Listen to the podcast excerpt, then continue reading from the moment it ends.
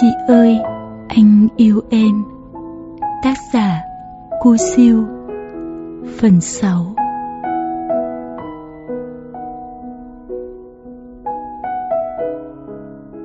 Ngay tối hôm đó, mình gọi điện hẹn chị Thảo lần nữa. Chị Thảo từ chối không muốn gặp mình vì chị nói đã quá mệt mỏi và kiệt sức rồi. Rồi chị cúp máy. Mình gọi lại cho chị liên tục, cả chục cuộc điện thoại. Cuộc này chưa kịp dứt, mình đã nhấn gọi tiếp. Cuối cùng, chị cũng chịu bắt máy. Ngay lập tức, mình xin chị dừng tắt và hãy nghe lời mình nói. Mình lan man nhiều lắm, dồn dập và gần như van nài cầu khẩn chị. Mình nói với chị Thảo rằng chị của mình là tất cả đối với mình, rằng anh Mão là mối tình đầu của chị, rằng chị của mình hiền lành và yếu đuối tới mức như thế nào. Và hơn hết, mình nói thật ra mình không phải là em họ. Mình van xin chị đến gần như lạc giọng. Cuối cùng, chị Thảo cũng đồng ý gặp mình lần nữa, nhưng với vô số điều kiện. Tất nhiên là mình đồng ý ngay. Đó là một buổi chiều tối định mệnh, mình sắp xếp một buổi cà phê cho cả ba người, mà thật ra là bốn. Chị đi học về thì anh Mão tới trường rước chị, tới quán cà phê đợi sẵn, rồi mình sẽ tới sau. Mình đi học về thì qua chỗ hẹn, vẫn đeo ba lô và mặc đồng phục của trường. Chị và anh Mão đã đợi sẵn rồi, đang vui vẻ nói chuyện với nhau. Lúc đó, mặt mình rất hình sự vì hồi hộp, nhưng do đèn khá tối nên họ không nhận ra, vẫn cư xử như ngày thường. Được một lúc, thấy điện thoại rung, mình biết là chị Thảo đã đến, nên mình nghiêm giọng nói. Em muốn anh chị gặp một người. Thái độ của mình rất khác ngày thường, giọng mình run rẩy đến ngọng, rồi mình nhấc máy. Chị lên lầu ba, bàn trong cùng nhé. Mình thấy thái độ anh Mão có chút thay đổi. Cũng đúng thôi, anh ta là thạc sĩ, đủ thông minh để hiểu có chuyện gì đang xảy ra. Anh ta ngồi xoài ra sau, hai tay để sang hai bên rất thoải mái và có vẻ thách thức. Chỉ có bà chị đáng thương của mình là ngồi ngơ ngác nhìn mình, sợ sệt nhưng không dám hỏi.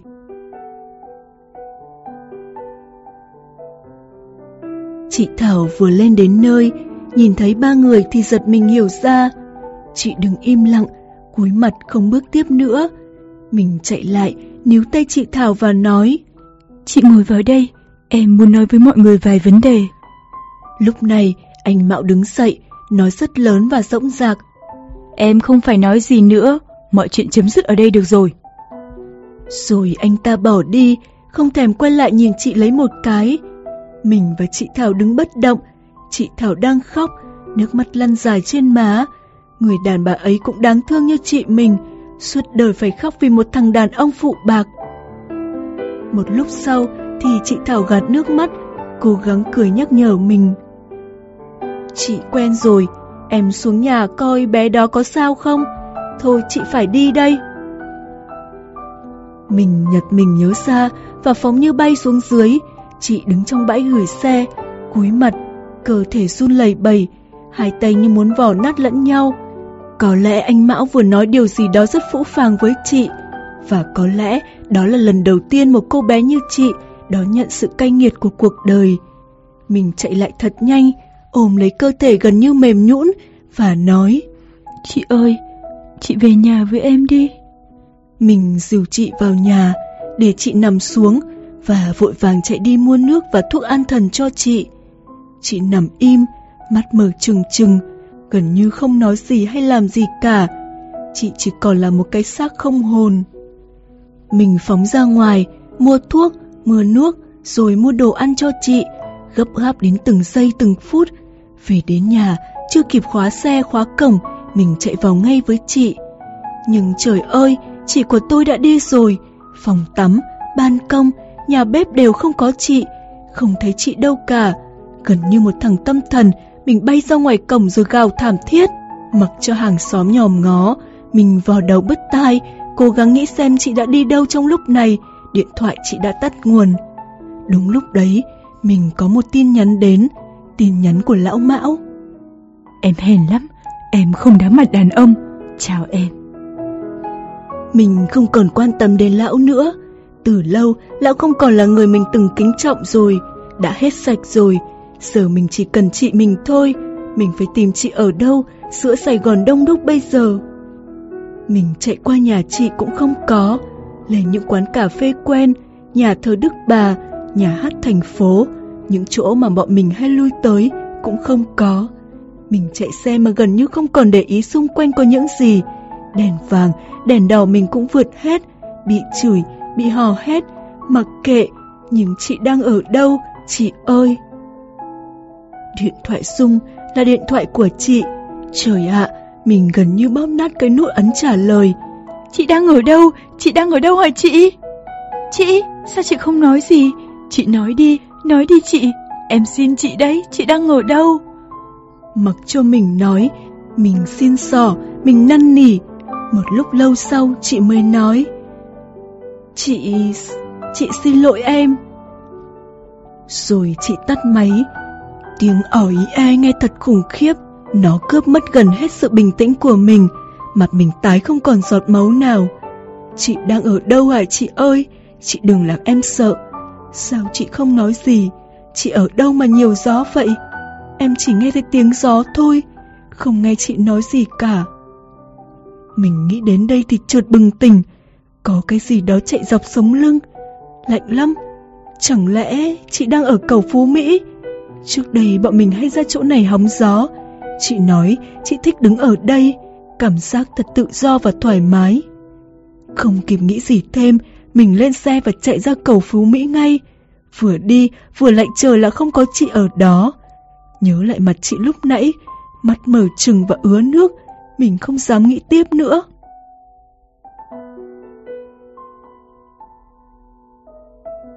Chị đứng trên cầu, đứng một mình. Vừa thấy chị, mình quăng cái xe không kịp dựng lại chân trống, nắm tay kéo chị. Chị, về nhà, về nhà với em, về nhà ngay. Em đi đi, chị không về đâu, chị xin em, hãy để cho chị ở một mình.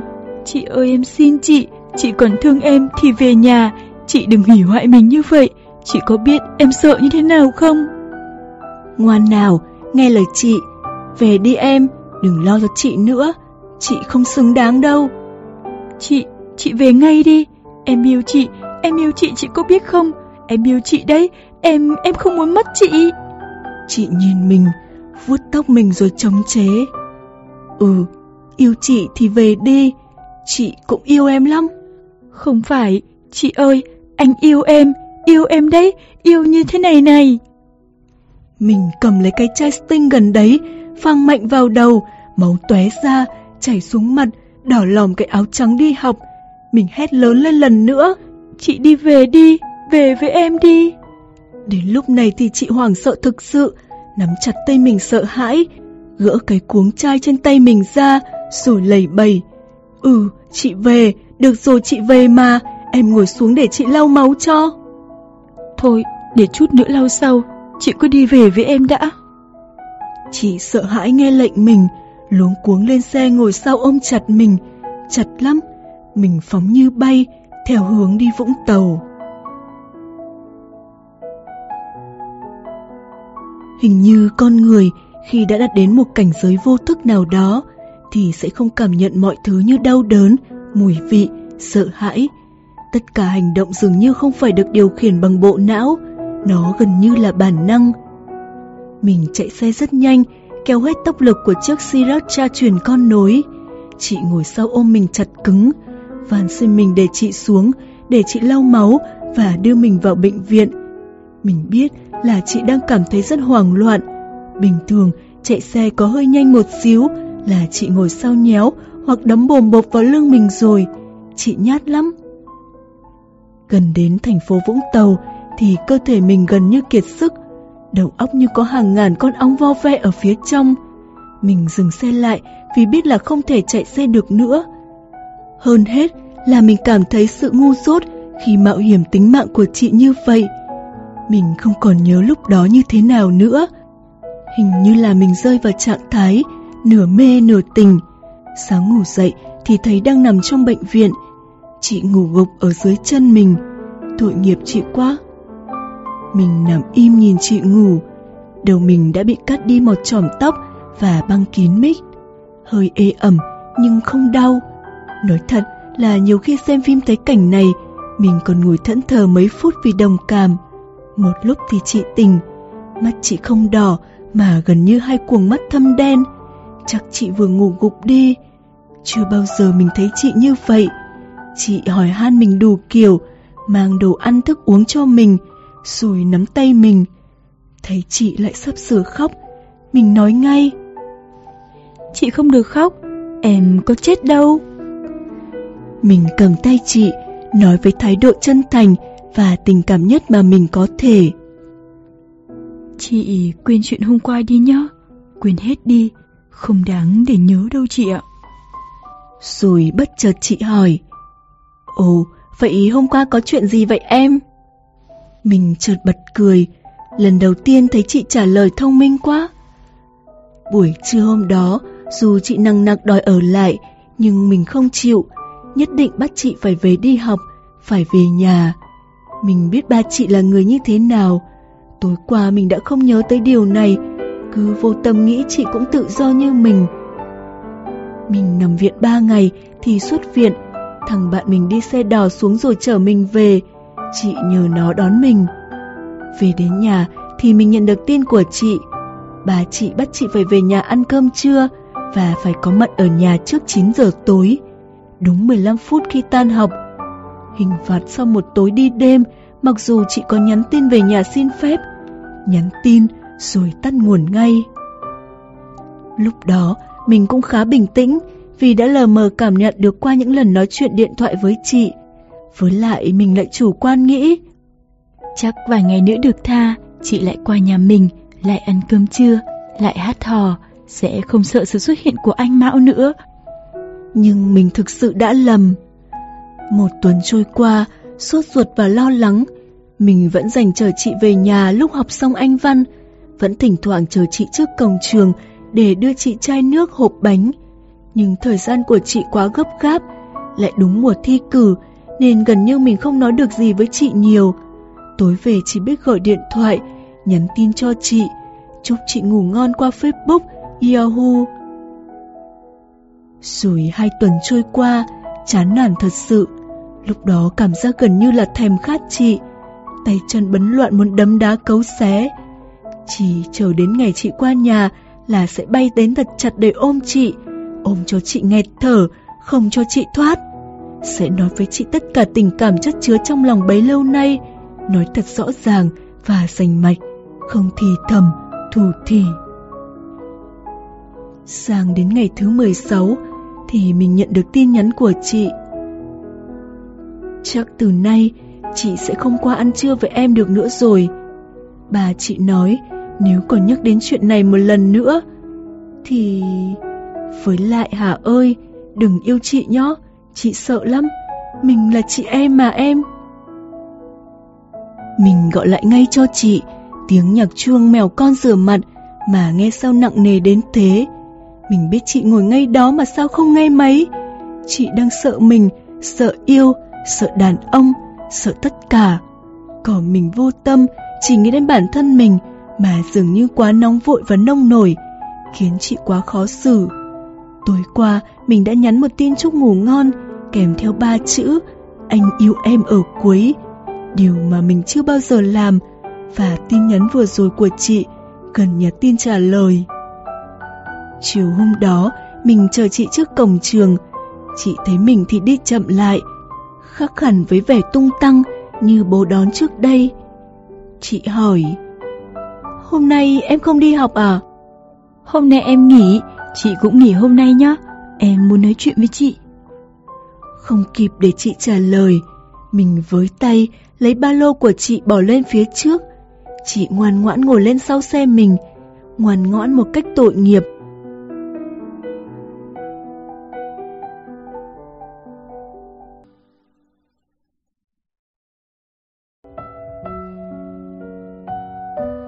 Chị ơi, anh yêu em. Tác giả Cu Siêu Phần 7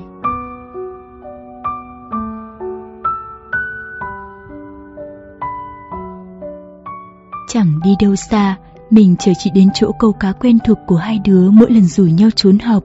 Dự định ban đầu của mình là muốn xin lỗi chị về chuyện đi Vũng Tàu, về cái chai, về cái việc có mặt của chị Thảo trong buổi cà phê hôm đó.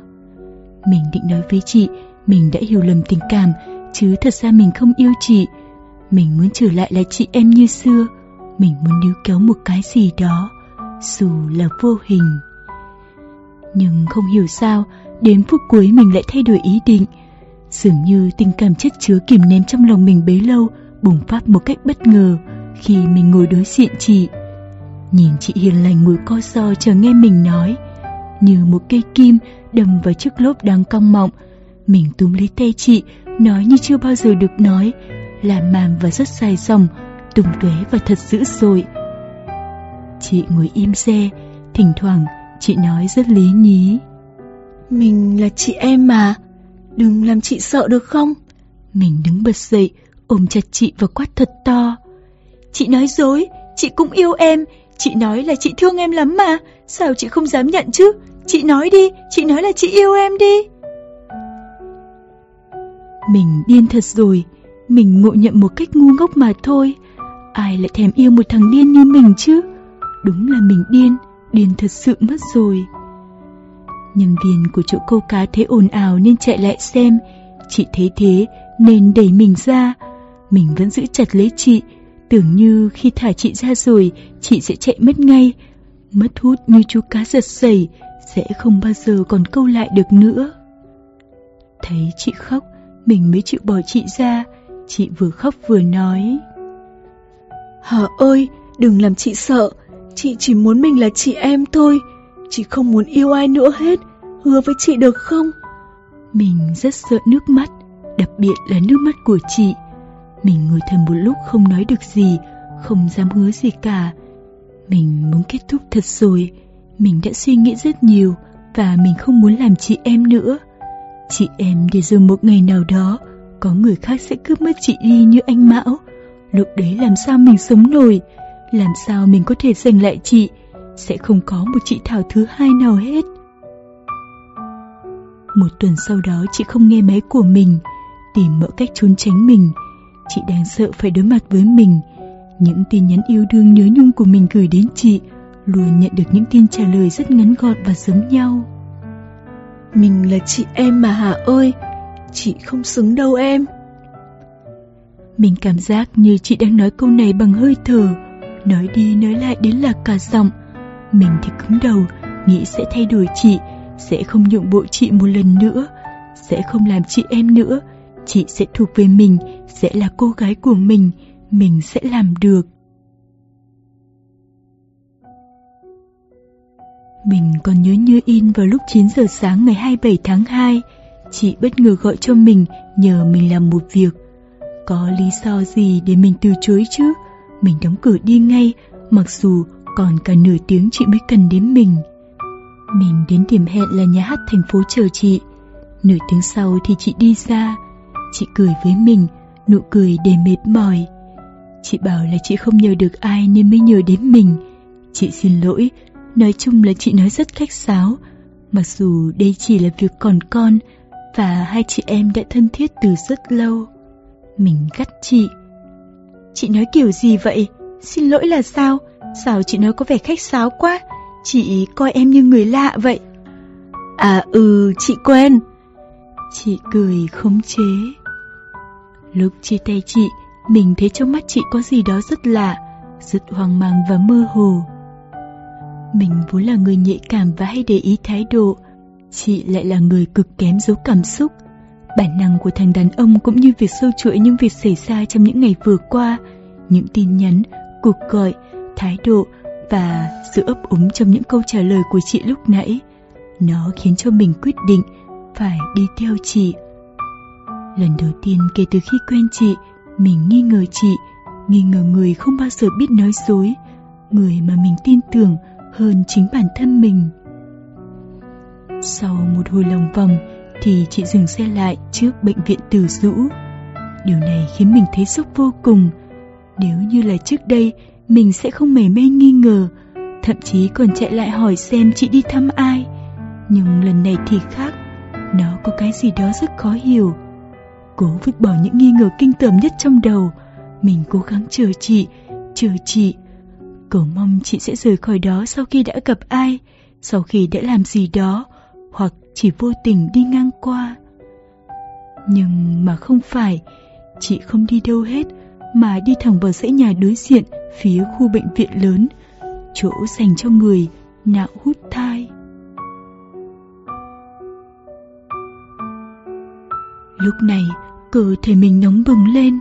Mình muốn xông vào hỏi chị, tra vấn chị, lôi chị đi ngay khỏi cái chỗ kinh tởm ấy.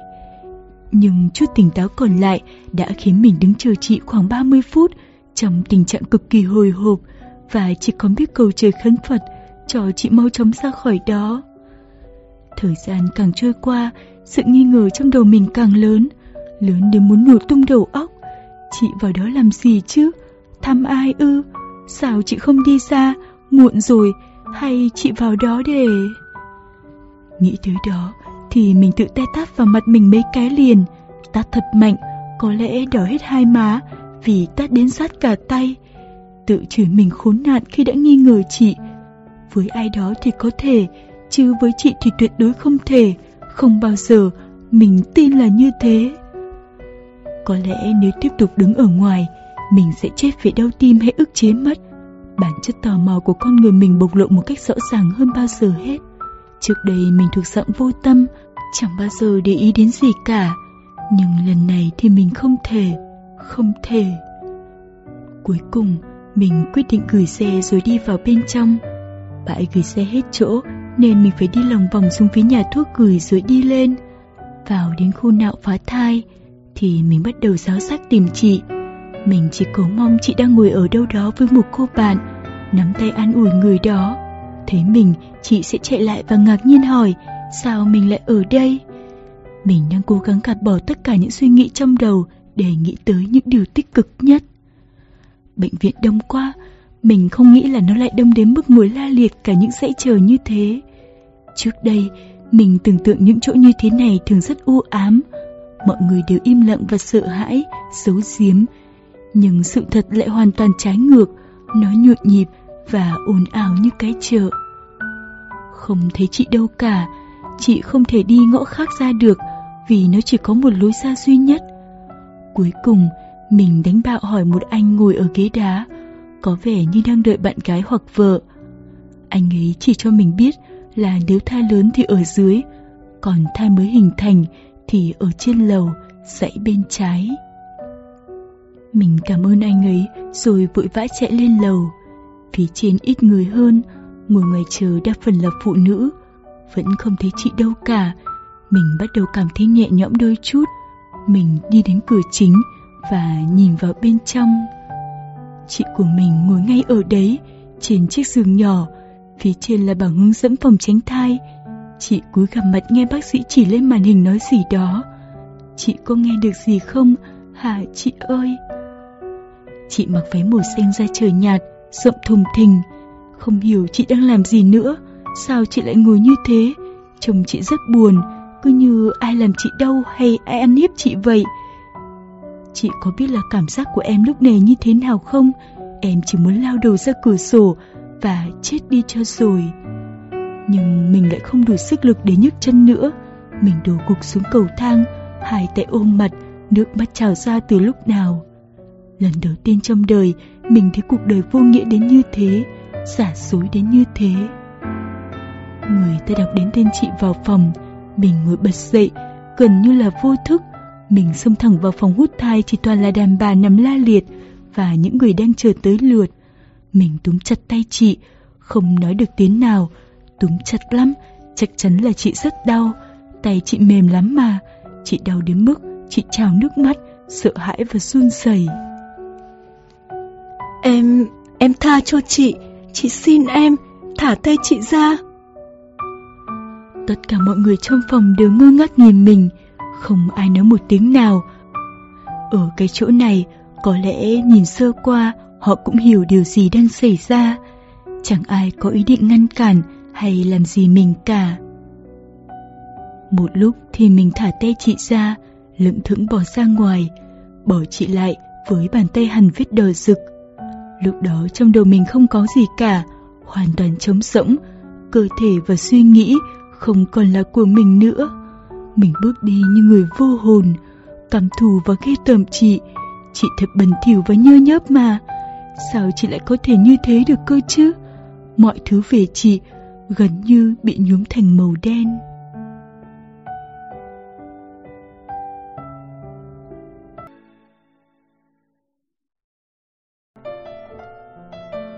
Chẳng hiểu sao lúc đó mình tính phóng ngay lên Đà Lạt. Mình muốn rũ bỏ mọi thứ, bỏ lại chị, bỏ lại Sài Gòn đầy dễ sự giả dối lừa lọc. Chạy đến Thanh Đa thì mình quay đầu xe lại, chạy như điên trở lại. Có cái gì đó thức tỉnh mình, sảng xé, xe dứt trong suy nghĩ của mình. Chị đang đau đớn như thế, cô đơn và sợ hãi như thế, mệt mỏi như thế.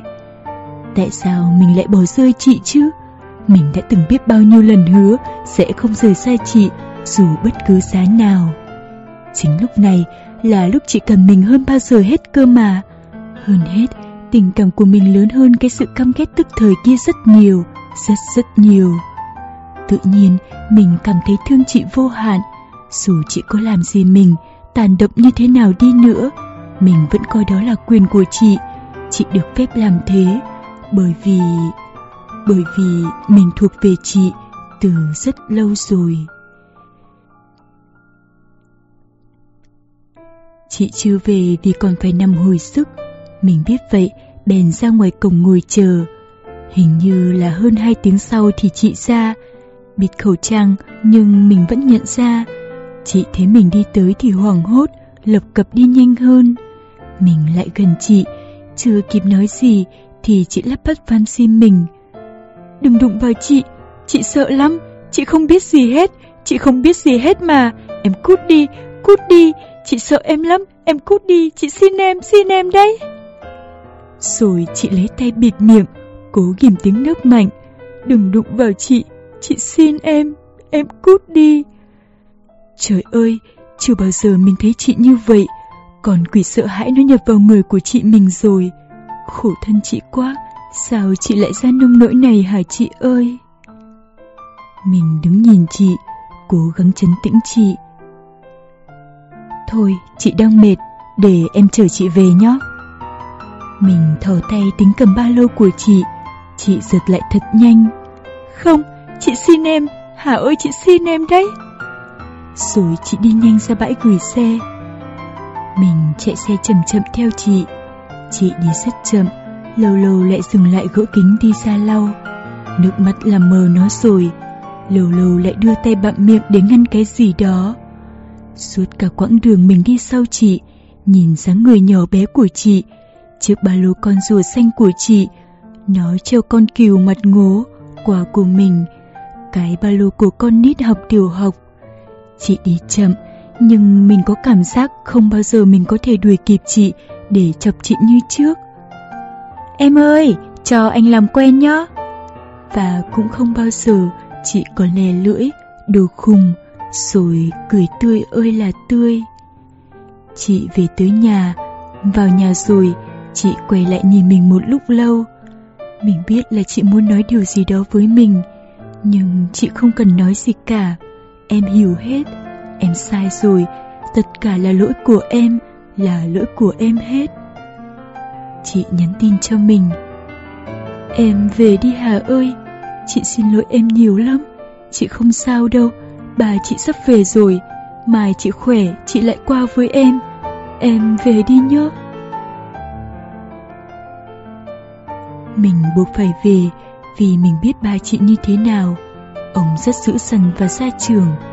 Chị sống trong môi trường kiểu phong kiến ngày xưa. Nhất nhất việc gì đều phải thông qua ba chị. Ông ấy nói một là một, hai là hai, không bao giờ chị dám trái lời. Sự trầm sáng đến ngây ngô của chị cũng một phần nhờ sự giáo dục khắt khe của ông ấy. Từ chiều hôm đó, mình nhắn tin cho chị rất nhiều tin nhắn động viên an ủi. Thậm chí, những tin nhắn đề lạc quan vui vẻ, mình cũng cố gắng soạn để gửi đi.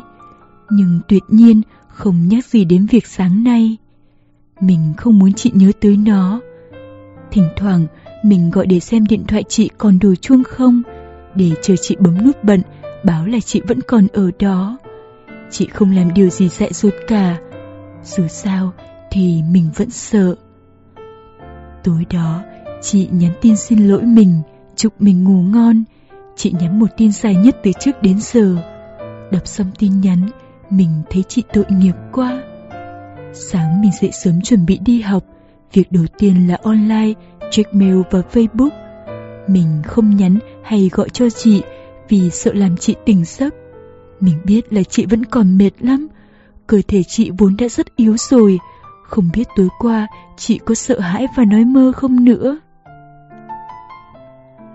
Mình nhận được mail của chị vì hai chị em gần như gặp nhau cả ngày, điện thoại tin nhắn liên tục nên việc có một cái mail xuất hiện trong inbox khiến mình lo lắng vô cùng. Đổ mồ hôi ngay buổi sáng sớm. Mình vào và đọc từ từ từ trên xuống dưới. Một lá thư đúng nghĩa, nó rất dài, dài như vô tận. Chị kể về những ngày tháng được quen mình là niềm hạnh phúc đối với chị.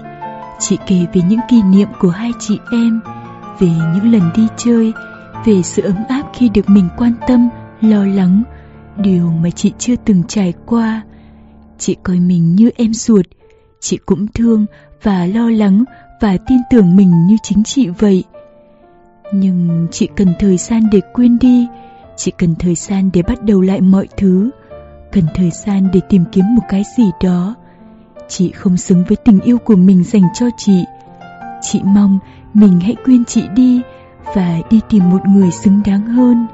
Chị không muốn vì chị mà mình bị ảnh hưởng việc học hành thi cử. Ngay lập tức, mình nhấc điện thoại gọi cho chị. Bấm số mấy lần mới được vì run tay, nhưng số điện thoại không liên lạc được. Mình hiểu ngay có chuyện gì đang xảy ra. Tối hôm qua, chị có nhắc đến việc muốn đi thật xa, thật xa.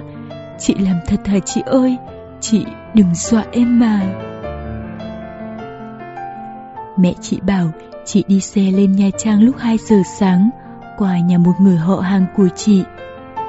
Hình như mẹ chị biết điều gì đó, bà nói chuyện rất ấp úng và có vẻ muốn giấu mình điều gì. Mình đọc trong mắt được điều này, nhưng không tiện hỏi thêm.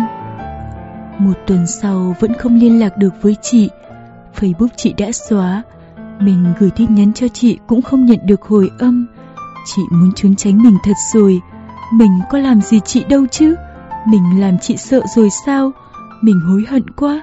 Sao mình lại nắm tay chị chặt như vậy chứ? Hẳn hết bàn tay nhỏ bé của chị rồi. Sao mình xông vào cái chỗ ấy làm gì? Mình làm gì có quyền gì? Mình sai rồi, chị giận mình rồi, chị sợ mình thật rồi. Mình đánh liều gọi qua nhà chị hỏi thì mẹ chị bảo chị vẫn chưa về và không biết bao giờ mới về. Vô lý, quá vô lý. Nóng ruột và nhớ chị cồn cào, đến mức tay chân bấn loạn không thể nào ngồi yên một chỗ hay làm được việc gì. Chị bỏ em thật sao chị ơi? Sao chị nói là ngày mai chị qua mà? Sao chị nói là sẽ không bỏ em lại một mình dù bất cứ hoàn cảnh nào? Sao chị nói là chị thương em nhất? Sao chị không giữ lời hứa? Chị ơi, chị là đồ xấu xa, đồ đáng ghét. Đến ngày thứ 10 thì mình không thể chịu đựng nổi nữa. Mình thèm nghe chị nói, thèm thấy chị, thèm mọi thứ về chị, thèm như thằng nghiện thèm thuốc, thậm chí còn vật vã và đau đớn hơn. Mình quyết định đi Nha Trang tìm chị, với manh mối duy nhất là có lần chị nhắc đến người bác họ ở Nha Trang, nhà ở đường Trần Hưng Đạo. Những năm gần đây, đi đâu mình cũng đi bằng xe máy. Lần này cũng vậy, mình đi tìm chị như Tiểu Long Nhân ngày xưa đi tìm mẹ vậy. Tiểu Long Nhân ấy, có ai còn nhớ không? Mười một ngày lang thang ở Nha Trang, có mặt gần như cả ngày ở đường Trần Hưng Đạo, quán cà phê, siêu thị, chợ, khu vui chơi. Giờ cao điểm thì lang thang các bãi biển, những chỗ mọi người hay tụ tập. Nhà Trang rộng quá, đông người quá, hơn mình tưởng rất nhiều. Chị mình thì nhỏ bé. Đến ngày thứ 12 thì mình tuyệt vọng thật sự.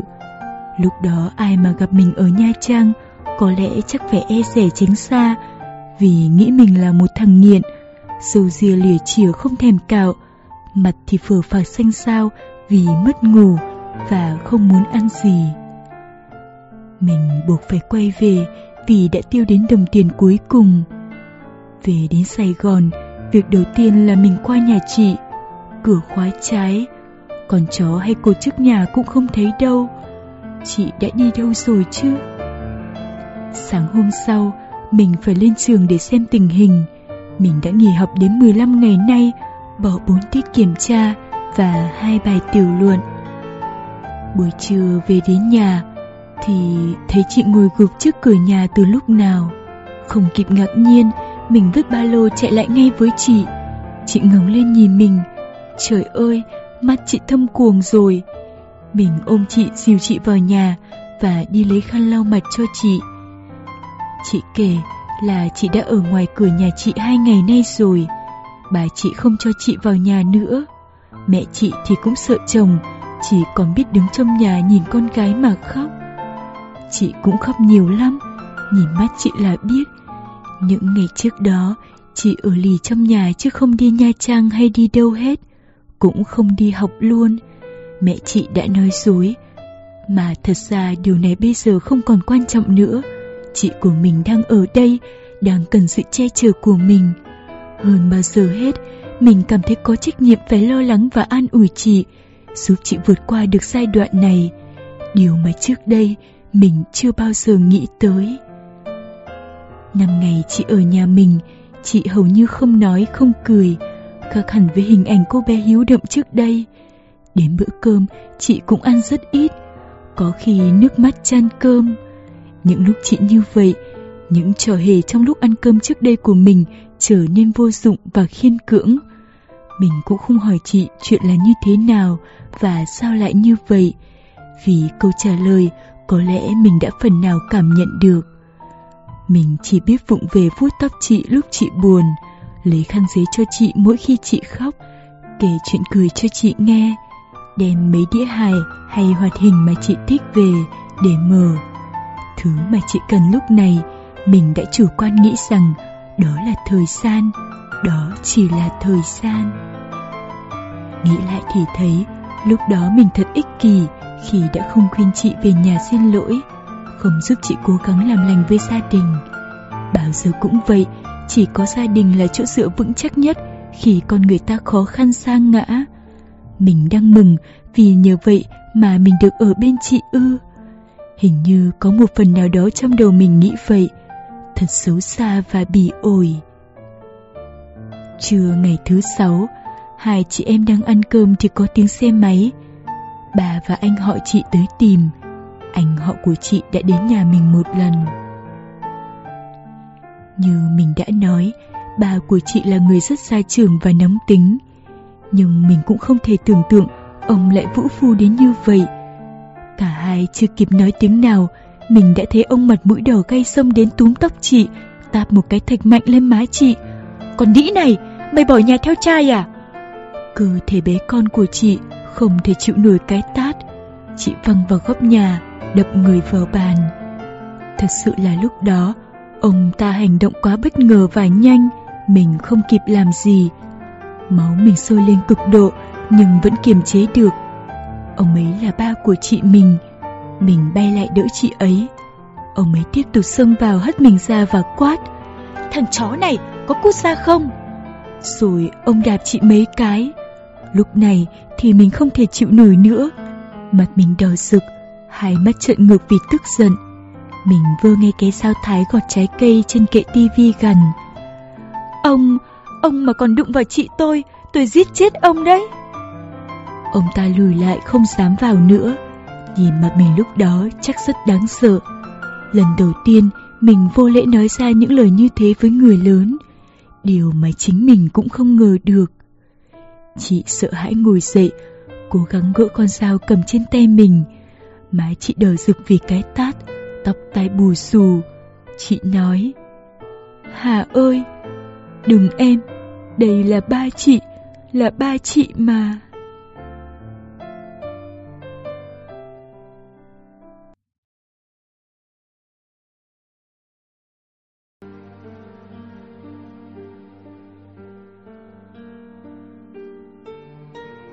Anh họ chị cũng đến vỗ vai mình theo kiểu anh cả, bảo mình bớt nấm này nọ, đâu còn có đó. Chị thì hoàng lắm, trong mọi cuộc cãi vã xung đột, chị luôn là người đáng thương và đau khổ nhất. Chị liên tục van xin mình bỏ sao xuống. Ba chị mà, Hà ơi, là ba của chị. Còn người được gọi là ba của chị thì đứng một chỗ, nhếch mép tỏ vẻ khinh bỉ. Mình biết ông đang nghĩ gì. Chị chạy lại chỗ ông níu tay giải thích, khuôn mặt và hành động không khác gì một nô tỳ van xin nhà vua tha mạng trong phim. Chị nói mình chỉ là cô em của chị, học chung trường chung lớp gì đấy, luống cuống và lặp đi lặp lại.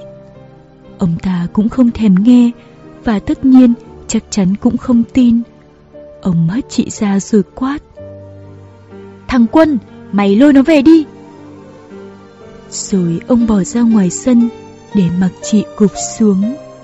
Mình quăng con dao chạy lại đỡ chị, anh họ chị cũng chạy lại an ủi.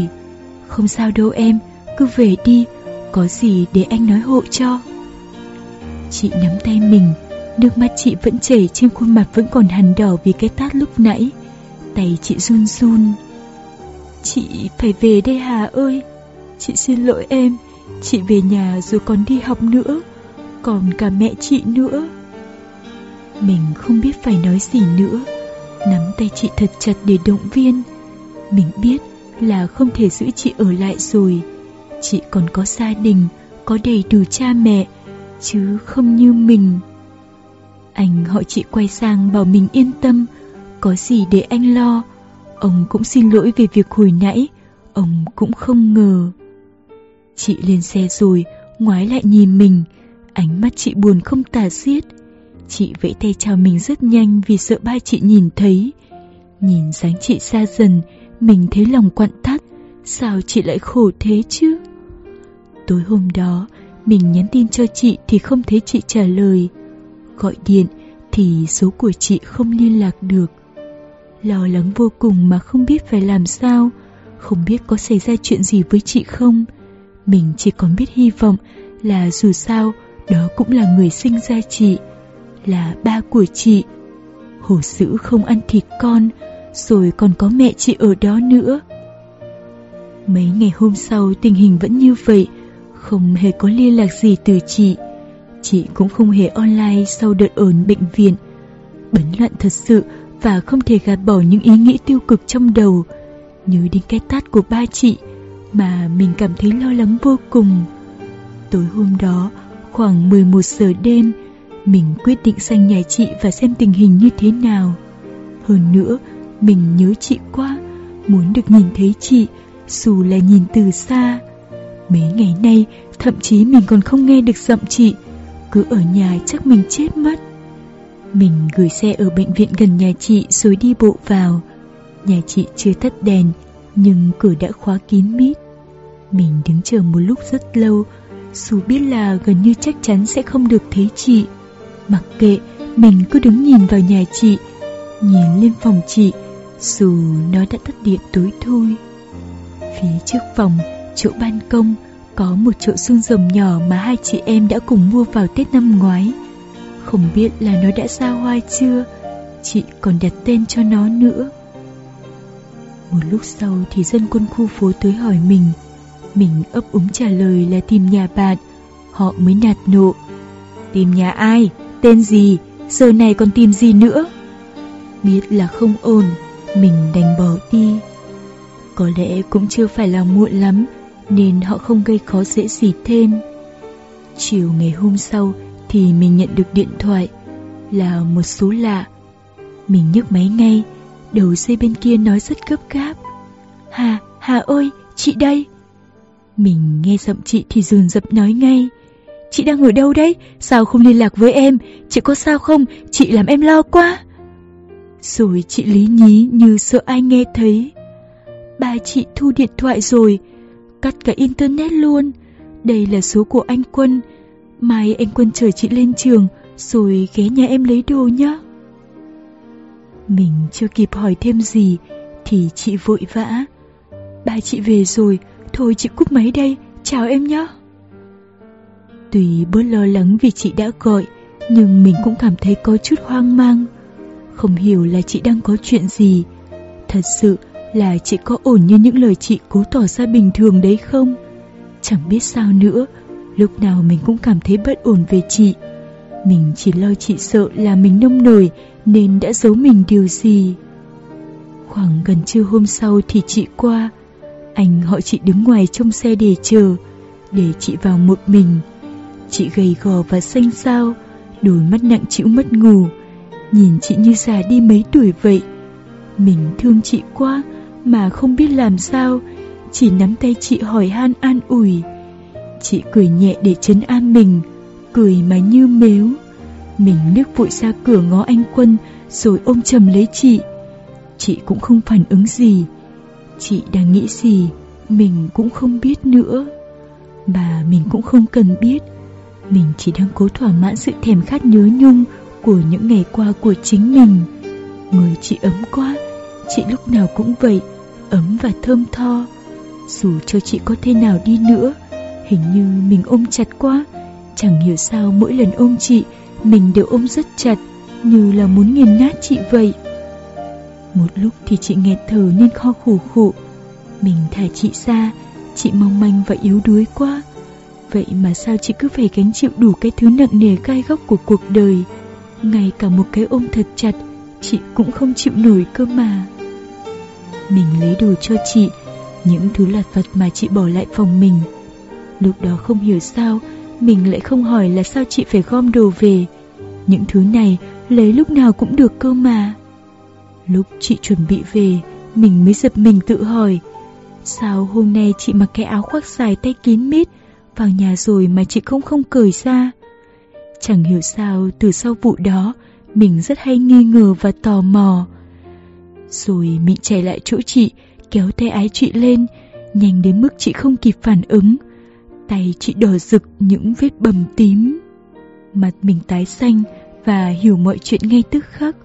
Mình là thằng vốn có máu điên trong người, nhiều khi hành động mà không kiểm soát được. Chả kịp suy nghĩ gì, mình lôi chị ra chỗ thằng anh họ. Mình chửi nó còn hơn cha chửi con, Nói những lời tục tĩu mà trước đây mình chưa bao giờ nói. Mày làm cái gì mà để chị như thế này? Mày hứa cái kiểu gì? Không làm được thì đừng coi nói. Mày làm anh cái kiểu gì đây? Bao nhiêu bực dọc điên tiết trong người Mình đổ hết lên đầu nó. Mày mà lúc đó, Nó thấy mình như vậy cũng không dám nói gì. Chỉ giải thích là nó cũng không biết. Không biết là đúng rồi nó có ở chung với chị đâu. Nó mà phản ứng lại điều gì, chắc giờ này mình đang ngồi trong phòng khám rồi. Còn chị, chị sợ hãi, nói lý nhí. Hà ơi, không sao đâu, chị, chị bị ngã mà. Quay sang nhìn bộ dạng chị, nhìn cánh tay chị mà mình chỉ muốn đâm chết bố của chị ngay lập tức. Khốn nạn không bằng cầm thú, đánh đập một đứa con gái yếu ớt như chị. Nói chung, giờ nhớ lại, mình cảm thấy sôi máu, đủ hiểu là cảm giác của mình lúc đó như thế nào. Mình nặng nặng đòi chờ chị về, phải nói chuyện rõ ràng với ba của chị, mình còn muốn báo công an nữa chứ. Tất nhiên là chị không đồng ý, chị van xin mình, chị nói đây là lý do riêng, rồi chị sẽ giải thích, sẽ nói với mình. Giờ mình hãy để cho chị về, để chị yên ổn và giải quyết việc gì đó.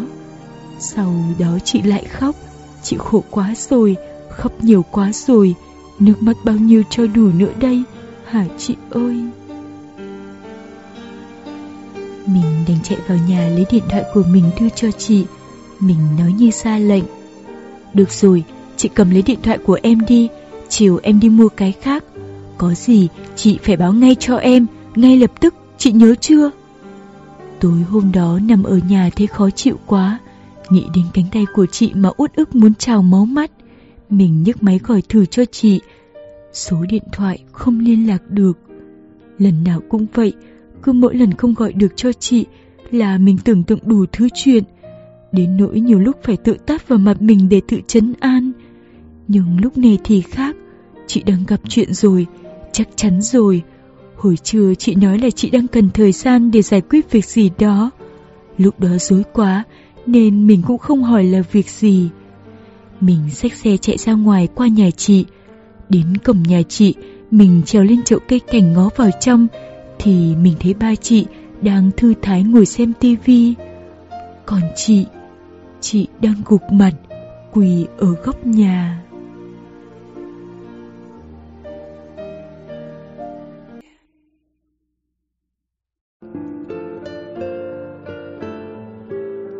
Thật sự nhìn cái cảnh đó, hai tay mình tự nhiên không còn đủ sức để bám vào tường nữa. Sốc và bực tức vô cùng, mình liên tục phải tự dần lòng. Đây là nhà của chị, đây là nhà của chị.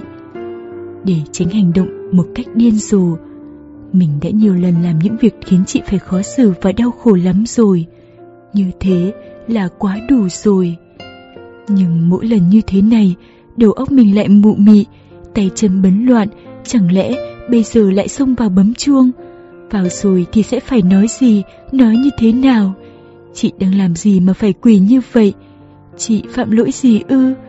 Hay đó là màn hành hạ kéo dài của ba chị từ bữa đó? Nếu như thế, thì thật khủng khiếp đối với chị. Nhưng mà không được rồi, mình đâu có là cái gì cơ chứ, mình thì có quyền gì. Bà chị lại đang rất thù ghét mình, nhìn thái độ của ông ấy hôm ở nhà mình, mình nghĩ chỉ có sự sĩ diện không muốn làm to chuyện mới ngăn ông ấy không băm vào mình xa thành trăm mảnh. Một lúc sau thì có tiếng mẹ chị, bà ra để dìu đứa con gái tội nghiệp vào. Bà chị thì vẫn ngồi đó, bình thản như không có chuyện gì. Đã có lần chị kể, bà chị say đánh mẹ chị, hai mẹ con chỉ biết ôm nhau khóc. Hình như mẹ chị xem đó là cái số kiếp của mình, ở bà không hề có sự phản kháng nào cả. Bà giống như những người phụ nữ trong nhà thống lý bá cha, như con rùa trong xó bếp vậy. Chị vào phòng rồi, mình đứng một lúc rồi cũng về, chẳng biết làm gì, cảm giác vô dụng và thừa thãi, thật khó chịu. Tối ngày hôm sau, mình quyết định làm một việc. Nghĩ lại thì thật là chẳng ra làm sao cả. Mình đóng bộ giày dép chỉnh tề qua nhà chị. Mục đích là muốn gặp ba chị để xin lỗi việc hôm nọ. Thứ nữa là xem đã có chuyện gì xảy ra với chị. Và quan trọng nhất là mình muốn xin ba mẹ chị cho mình có trách nhiệm với chị hay nói dễ hiểu hơn là mình chấp nhận làm thằng đồ vỏ mình suy nghĩ quá ngô nghê và đơn giản tối đó ba chị đi nhậu chưa về mẹ chị đàng hoàng lịch sự mời mình vào trong nhà. Còn chị chị vừa thấy mình thì đâm hoàng liên tục xua mình về thậm chí còn nhéo mình mấy cái rất đau. Mẹ chị thấy nhưng không hiểu chuyện nên chỉ ngồi nhìn với vẻ rất khó hiểu. Mình chưa kịp trình bày một tiếng nào thì ba chị về, say và mặt đỏ cay. Vừa thấy ông ấy thì mình đứng dậy chào rất lễ phép, còn ông ấy thì như nhìn thấy kẻ thù, nổi điên và quát lớn. Biến, biến ngay khỏi nhà tao! Mình đã chuẩn bị tâm lý cho việc này rồi, nên vẫn cố tỏ ra điềm tĩnh, vẫn lễ phép xin được nói vài điều. Nhưng men say và sự kích động quá lớn, khi thấy mình trong nhà khiến ông ta không bình tĩnh được Ông ta chỉ thẳng vào mặt mình và nói Biến, biến ngay, không tao gọi phường gô cổ mày vào bây giờ. Nói rồi, ông quay sang mẹ chị quát. Sao bà cho nó vào nhà hả? Có muốn chết không? Mẹ chị run bắn, vội đi vào trong nhà. Mình đã dồn hết dũng khí để đến tận đây rồi Đã vào nhà rồi. Mình không thể dễ dàng bỏ về như vậy được. Mình không thể để cái tình trạng tối qua diễn ra nữa. Mình không thể để chị khổ thế nữa. Mình vẫn đứng im Cố gắng chờ sự nhượng bộ từ phía ông ấy. Còn chị Chị sợ lắm Sắp khóc rồi. Chị chạy lại chỗ mình đuổi mình về. Bấu áo mình năn nỉ cầu xin mình hãy về đi. Bà chị đang say. Lão già ấy thấy vậy Cầm cái chổi phang thẳng vào lưng chị.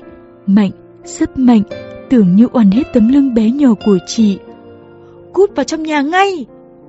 Đến lúc này thì mình không thể kiểm soát nữa rồi, tim mình đau thắt, máu điên kiềm chế nãy giờ đã bùng phát. Đầu mình nóng bừng bừng như có ngàn ngàn tia lửa đốt. Nhưng mình không thể làm gì ông ấy được, dù thế nào cũng không được.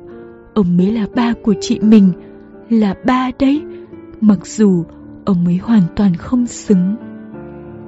Mình chạy lại chỗ chị, hai mắt đỏ rực nhìn sang ông ấy, nghiến răng kèn kẹt. Ông, ông không xứng đáng làm bố, đồ, đồ khốn nạn. Hàng xóm ngó nghiêng đông quá, ông ta cũng chùn lại. Những người sai trưởng như ông ấy thường rất sợ điều tiếng và chậm sĩ diện. Ông chỉ tay lần nữa và quát. Cút, cút hết cho tao, cút hết, chúng mày cút ra khỏi nhà tao ngay. Mình như muốn bốc khói, đã thế thì mình đi luôn, mình cầm tay chị lôi đi. Em đi với anh, đi ngay khỏi cái nhà này. Mặc cho chị kéo lại sợ hãi. Không, không, em đi đi, đừng, em, em tha cho chị đi mà. Bà chị thấy thế lại càng điên máu. Ông cầm chùi đập một cái thật mạnh lên bảng kiếng, vỡ tung tóe. Còn đĩ này, mày cũng biến đi, tao không có đứa con như mày, mày ở nhà tao giết. Mình gần như nhấc bồng chị lên, lùi chị ra ngoài. Chị yếu ớt vẫy vùng nhưng không làm được gì. Ra khỏi cửa thì lão già đóng cửa cái sầm. Chị khóc thét, khóc như trẻ con bị bố đánh, van xin mình để chị ở nhà. Mình hét vào mặt chị.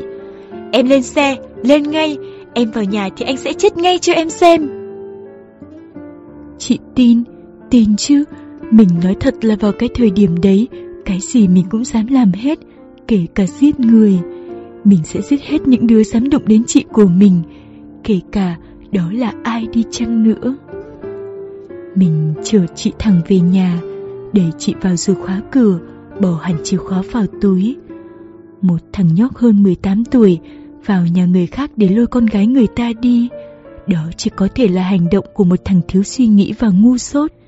Nhưng thời điểm đó, mình lại nghĩ khác. Mình nghĩ rằng mình đang giải thoát cho chị, cứu chị khỏi căn nhà đầy bạo lực và độc ác. Chị ngồi trong nhà khóc thúc thít. Mình sực nhớ đến cú đánh bằng chổi của ba chị lúc nãy, nên ngồi sát lại hỏi chị. Trời ạ, một vết đỏ tím dài trên tấm lưng trắng tinh và mỏng của chị. Nãy giờ mình vô tâm quá. Vết thương ấy, ngay cả một thằng đàn ông cũng cảm thấy tê buốt. Vậy mà chị không đói hoài gì. Những ngày tháng đau khổ ngắn ngủi vừa qua đã khiến chị chai lì rồi. Chị đã vượt qua được sự đau đớn thể xác thông thường rồi. Chị nằm im để cho mình sức dầu gió. Nước mắt bắt đầu chảy vì nóng, nhưng tuyệt nhiên chị không hề kêu một tiếng. Trước đây, chỉ mới bị đứt tay nhỏ xíu mà chị đã la toáng lên như sắp chết. Rồi mùi phồng mang chậm má thổi phù phù cho bớt đau. Mình chải tóc cho chị, lau mồ hôi cho chị, rồi chị thiếp đi. Chắc vì chị quá mệt mỏi rồi, khổ thân chị quá. Sáng sớm thì nghe tiếng lạch cạch, mình giật mình tỉnh dậy bật đèn, thì thấy chị đang cố gắng mở cửa. Hiểu ngay lập tức, mình chạy lại giật lấy chùm chìa khóa trên tay chị. Chị lý nhí. Hà, em để chị về, chị không thể ở đây được, bà chị giết chị mất. Mình không thèm biết lúc đấy là mấy giờ, nói to. Chị ở đây, không đi đâu hết, chị về nhà bây giờ, bà chị xé xác chị ra đấy. Ở đây, chị vào đi ngủ đi. Chị khóc lóc van xin, chị cào cứu mình, chị là mọi cách để xin được về nhà. Nhưng mình nhất định không chịu.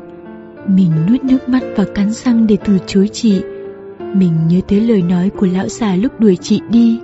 Nhất định, nhất định mình không thể để chị về nhà được. Chị tuyệt vọng, bờ được bứt tay chính mình, khóc thét.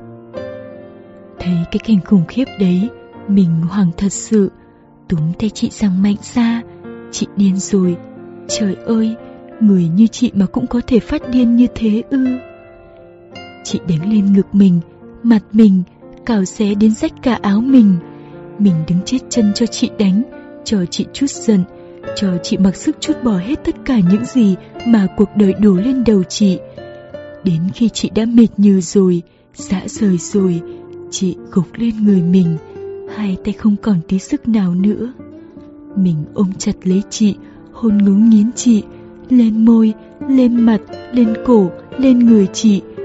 Mình như con thú hoang muốn ăn tươi nuốt sống chị. Nỗi thèm khát bấy lâu của mình dồn hết cả lên cơ thể bé nhỏ của chị. Chị nằm im không kháng cự để mặc cho mình nuốt trọn cơ thể, ngấu nghiến và dữ dội. Đến tận trưa mình mới mở mắt nổi, giật mình vì thấy cánh cửa chỉ khép hờ. Mình bật dậy như cái lò xo, nhưng chị đã đi, đi từ lúc nào mất rồi. Mình tìm kiếm chị như điên như dại cho đến tận 4 tháng sau đó. Gọi về nhà thì nhất quyết mẹ chị không nói chị đi đâu. Lên trường hỏi thì biết chị đã bảo lưu một năm. Chị biến mất một cách tàn nhẫn. Ngoài giờ đi làm, chị chạy lang thang suốt các hang cùng ngõ hẻm ở Sài Gòn để tìm chị. Dù biết gần như là không thể, nhưng cứ thấy cái dáng ai giống giống, biển số xe giống giống, hay đơn giản chỉ là mái tóc hơi sống, mình cũng giật thóp mình, đuổi theo cho bằng được. Nói ra thì thật xấu hổ, nhưng thời điểm đó, đêm nào mình cũng khóc vì nhớ chị. Người gầy sạc đi, và bạn bè gặp lại thì bảo rằng chồng mình như già đi 10 tuổi. Một thằng mồ côi mẹ từ khi lọt lòng như mình chưa bao giờ cảm nhận được hơi ấm của người phụ nữ, bàn tay chăm sóc của phụ nữ. Chưa có ai nấu cơm mang qua cho mình, chưa có ai gọi mình dậy đi học, bắt mình tập thể dục, bắt mình học bài. Chưa có ai hết, cũng chưa có ai để mình vòi vĩnh, mè nhau cả. Chị như là mẹ của mình vậy. Có nhiều lúc mình tự hỏi, mình có yêu chị thật hay không? Hay đó chỉ là sự ngộ nhận? Hay là mình coi chị như mẹ mình nhỉ? Mình cũng không biết nữa. Mình chỉ biết tình cảm của mình dành cho chị là thật. Mình có thể đánh đổi cả tính mạng để chứng minh điều đó. Đến tháng thứ năm thì chị mở lại Facebook. Mình dùng mình hồi hộp kinh khủng khi thấy cái nốt đầu tiên sau năm tháng đóng cửa.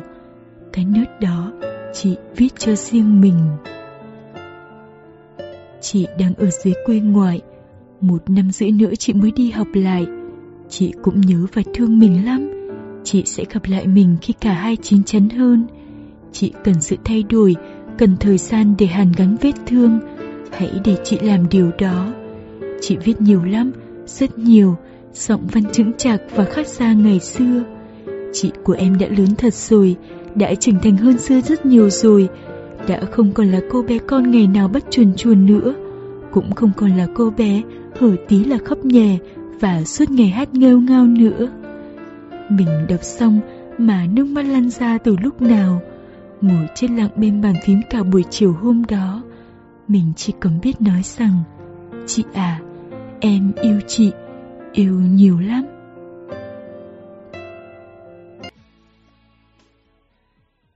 Để ủng hộ kênh, quý vị có thể để lại bình luận cũng như chia sẻ hoặc có thể ủng hộ tài chính trực tiếp về các địa chỉ đã được ghi ở phần mô tả.